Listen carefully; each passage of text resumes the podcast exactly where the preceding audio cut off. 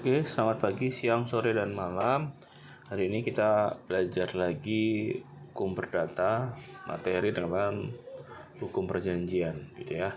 Klasifikasi perjanjian dibagi menjadi dua, yaitu perjanjian bernama dan perjanjian tidak bernama. Perjanjian tidak bernama dibagi lagi menjadi dua, yaitu perjanjian campuran dan perjanjian mandiri. Kita masuk di dalam perjanjian bernama, ya. Perjanjian bernama ini banyak sekali istilahnya ada nomit kontrak, kontraktus nominasi, tipikal kontrak dan sebagainya. Perjanjian yang telah diatur di dalam ketentuan khusus dalam KUH Perdata dalam buku 3 bab 5 sampai bab 18 yaitu misalkan contoh jual beli, sewa menyewa, hibah dan lain-lain. Sedangkan tidak bernama istilahnya inominate kontrak, inominate kontrak atypical kontrak. Perjanjian tidak diatur secara khusus dalam KUH Perdata, diatur di dalam buku 3 ya, bab 1 sampai dengan bab 4 sebagai ketentuan umumnya. Misalkan perjanjian leasing, perjanjian keagenan, distributor, perjanjian kredit, franchise, ya kontrak joint venture dan sebagainya. Kemudian kita masuk di dalam bentuk perjanjian. Bentuk perjanjian ini dibagi menjadi dua, yaitu lisan dan tertulis tertulis dibagi menjadi dua lagi, otentik dan di bawah tangan. Yang kemudian otentik dibagi menjadi dua, yaitu akta pejabat atau relas dan akta parti. Ya, Perjanjian tertulis adalah perjanjian yang dibuat oleh para pihak dalam bentuk tulisan, sedangkan perjanjian lisan yaitu suatu perjanjian yang dibuat oleh para pihak dalam wujud lisan cukup kesepakatan para pihak. Sedangkan perjanjian di bawah tangan yaitu yang ditangani oleh para pihak yang bersangkutan saja tanpa adanya pejabat yang berwenang. Sedangkan akta otentik ya suatu akta yang dibuat dalam bentuk tertentu oleh undang-undang atau di hadapan pejabat umum yang berwenang untuk ditempatkan pada akta itu dibuat dalam pasal 1868. Sedangkan pengertian dari akta pejabat atau akta parti yaitu akta pejabat uh, akta pejabat dan akta parti ya. Akta pejabat adalah akta yang dibuat notaris memuat uraian otentik dari notaris mengenai suatu tindakan yang dilakukan oleh dilakukan atau sesuatu keadaan yang dilihat atau disaksikan oleh notaris misalkan atau berita acara risalah R4 RUPS suatu persyaratan terbatas dan akta pencatatan bundel dan sebagainya Sedangkan akta parti adalah akta yang dibuat oleh notaris memuat uraian apa yang diterangkan yang diceritakan oleh para pihak yang menghadap kepada notaris misalkan perjanjian kredit gitu ya. Kemudian perjanjian yang disebutkan di dalam kitab undang-undang hukum perdata yaitu perjanjian jual beli diatur di dalam pasal 1457 sampai 1540. Definisinya adalah suatu persetujuan yang mengikat para penjual berjanji menyerahkan suatu barang atau benda kepada pihak lain yang bertindak sebagai pembeli mengikatkan diri berjanji untuk membayar harga. Cubit ya yang diatur tidak boleh melangsungkan jual beli seperti jual beli antara suami istri dan sebagainya. Objek semua benda kecuali yang dilarang oleh undang-undang ketentuan umum dan kesusilaan yaitu unsur esensialnya yaitu barang dan harga sifatnya konsensual dan obligator. Lalu mereka masuk di dalam perjanjian tukar menukar diatur dalam pasal 1541 sampai 1546 Definisinya tukar menukar adalah suatu perjanjian dengan mana kedua belah pihak mengikatkan diri untuk saling memberikan suatu barang secara timbal balik sebagai ganti barang lain. Segala apa yang dapat dijual dapat pula menjadi barang yang tukar menukar pihak menjamin kenikmatan ketentraman dari barang cacat barang yang tersembunyi. Hal yang penting risiko dalam perjanjian tukar menukar yaitu diatur dalam pasal 1545 dan segala satu peraturan terjual beli berlaku juga untuk perjanjian tukar menukar ya. 1546 bersifat obligator. Kemudian kita masuk di dalam perjanjian uh, sewa menyewa ya diatur di dalam pasal 1548 sampai 1600 ya suatu perjanjian di, dengan mana pihak yang satu menginginkan diri dengan memberikan kenikmatan barang suatu benda yang lain selama waktu tertentu dengan pembayaran suatu harga yang disanggupi oleh pihak yang lain. Ya sewa pemberi sewa. Objeknya semua benda yang tidak dilarang oleh undang-undang terbitan umum kesusilaan tidak habis ketika dipakai atau dinikmati. Hal dan kewajiban penyewa yaitu 1560 sampai 1566 Sedangkan hak dan kewajiban memberi sewa yaitu 1551 sampai 1552 KUH Perdata.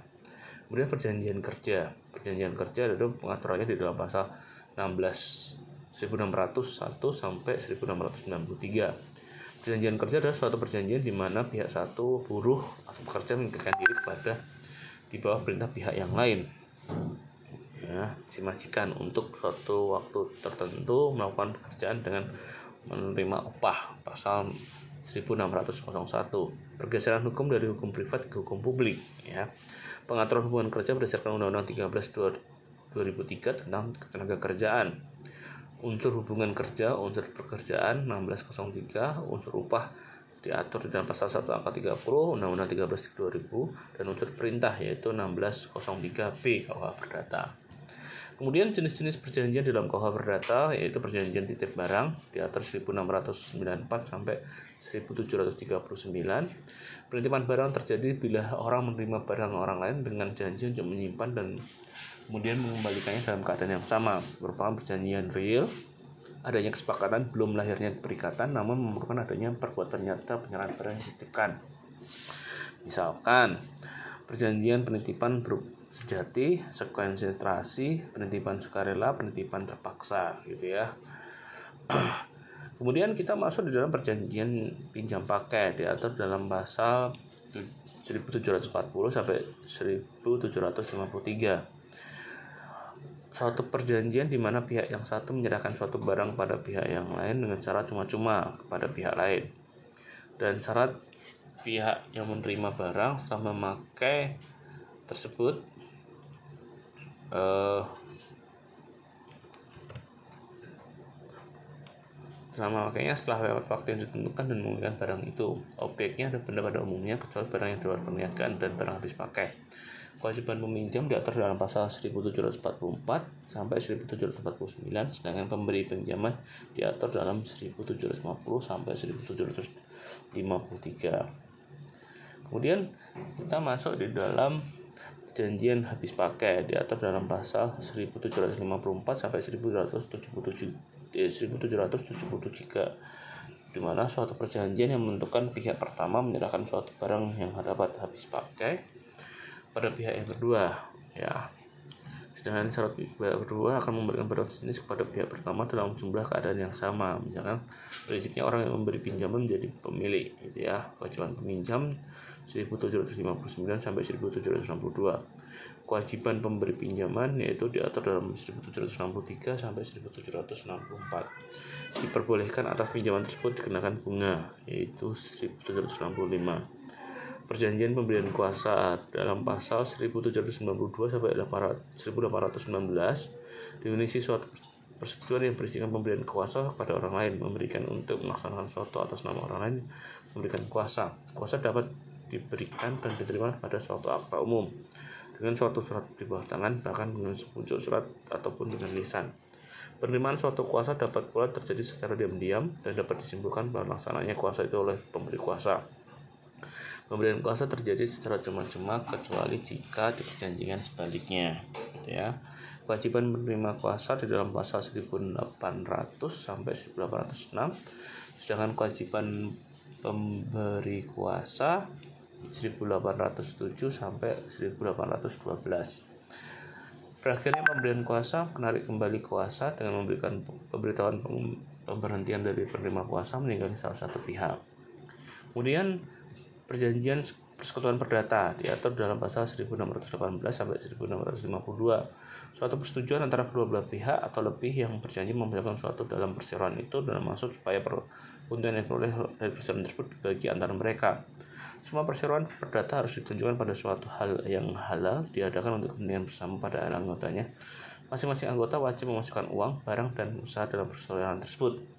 Perjalanan perdata mulai berjalan pada saat persetujuan diadakan kecuali jika ditentukan waktu lain dalam persetujuan itu. Berakhirnya ketika pada waktu yang telah ditetapkan dalam perjanjian telah habis, musnahnya barang yang digunakan untuk pertujuan perseroan karena tercapainya tujuan itu, karena kehendak beberapa peserta dan salah seorang peserta, karena salah seorang peserta meninggal dunia di tempat di bawah pengampuan atau bangkrut atau dinyatakan sebagai orang yang tidak mampu. Kemudian perjanjian perdamaian ya diatur di dalam 1851 sampai 1864. Definisinya suatu persetujuan yang berisi bahwa dengan menyerahkan perjanjian menahan suatu barang kedua belah pihak mengakhiri suatu perkara yang sedang diperiksa pengadilan maupun mencegah timbulnya suatu perkara bila buat secara tertulis. Kedua belah pihak harus melepaskan sebagian tuntutan mereka dengan tujuan untuk mencegah timbulnya masalah. Perjanjian ini disebut sebagai perjanjian formal. Harus ditulis agar sah dan bersifat mengikat menurut formalitas tertentu. Subjek setiap hukum dengan batasan pasal 1852 para wali dan pengampu kepada daerah pada lembaga hukum ya, jabatan publik tergantung aturan umum yang mengatur jabatan tersebut. Objeknya diadakan mengenai kepentingan perdataan yang timbul dari suatu kejahatan dan pelanggaran. Hal ini perdamaian sekali-sekali tidak menghalangi pihak kejaksaan untuk menuntut kejahatan atau pelanggaran yang bersangkutan.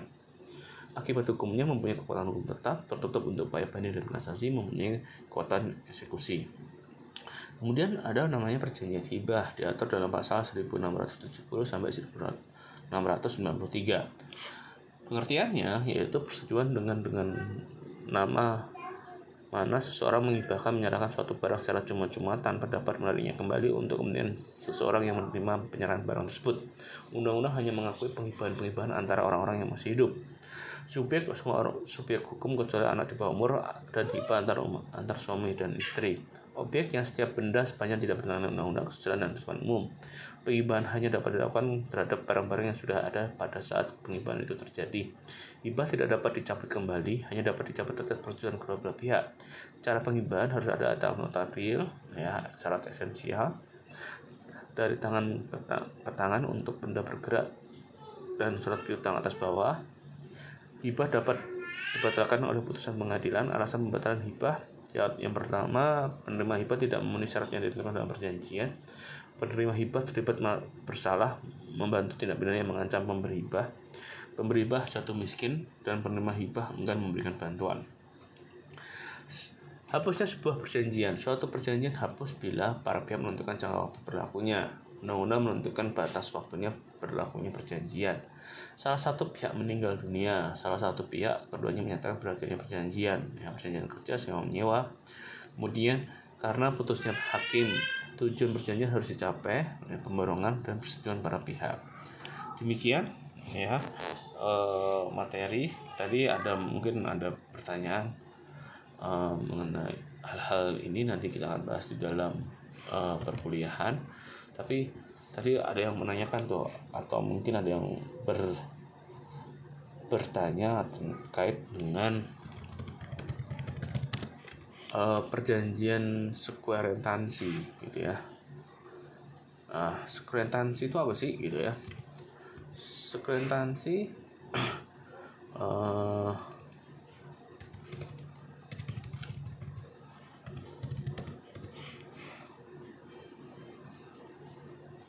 ini banyak diambil uh, di dalam istilah farmasi gitu ya. Yang artinya kurang lebih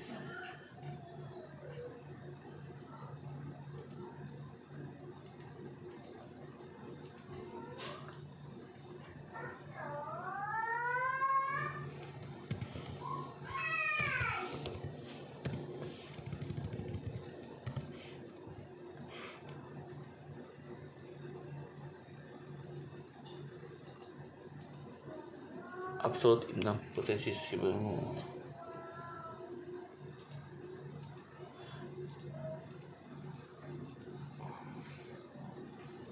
kata-kata yang memiliki arti yang sebagai uh, penyerapan gas karbon dioksida antara hasil emisi gas buang kendaraan bermotor oleh daur ulang tumbuhan mengurangi kemiskinan udara. Jadi kalau kita konteksnya adalah terkait dengan perjanjian ini ya. Jadi ada penitipan sejati dan penitipan sekuretansi yaitu ya berarti dia menyerap gitu ya intinya. Menyerap dari penitipan barang. Jadi jadi kalau kita konteksnya adalah uh, apa namanya uh,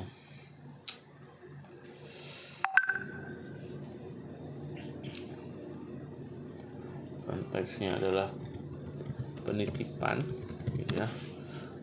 Maka ketika kita menitipkan suatu barang terus barang itu terjadi